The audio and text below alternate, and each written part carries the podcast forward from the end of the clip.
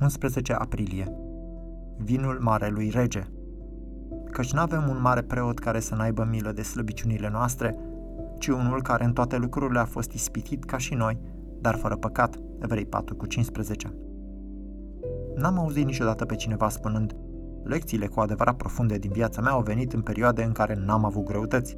Am auzit însă sfinți puternici spunând că fiecare pas important făcut înainte în înțelegerea profunzimilor dragostei lui Dumnezeu și în creșterea mai mare în el a venit prin suferință. Acesta este un adevăr biblic serios. Iată un exemplu. Pavel spune în Filipeni 3 cu 8 că pentru el, adică pentru Hristos, am pierdut toate și le socotesc ca un gunoi ca să-L câștig pe Hristos. Dacă ar fi să parafrazez, ar trebui să spun că fără suferință nu câștigi nimic. Sau să jertfesc totul dacă așa voi avea mai mult din Hristos.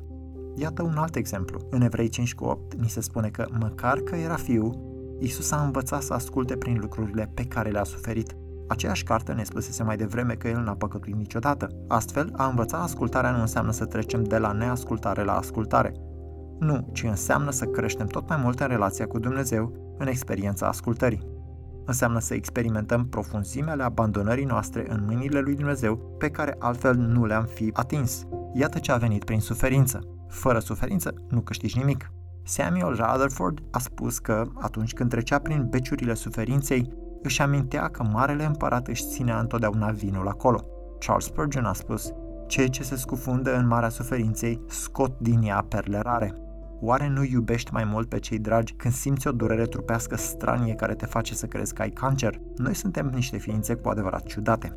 Dacă avem sănătate, pace și timp suficient ca să iubim, dragostea noastră poate deveni una foarte superficială și grăbită. Dar dacă suntem pe moarte, dragostea devine un râu adânc și liniștit de bucurie de nedescris, așa că ne vine greu să renunțăm la ea.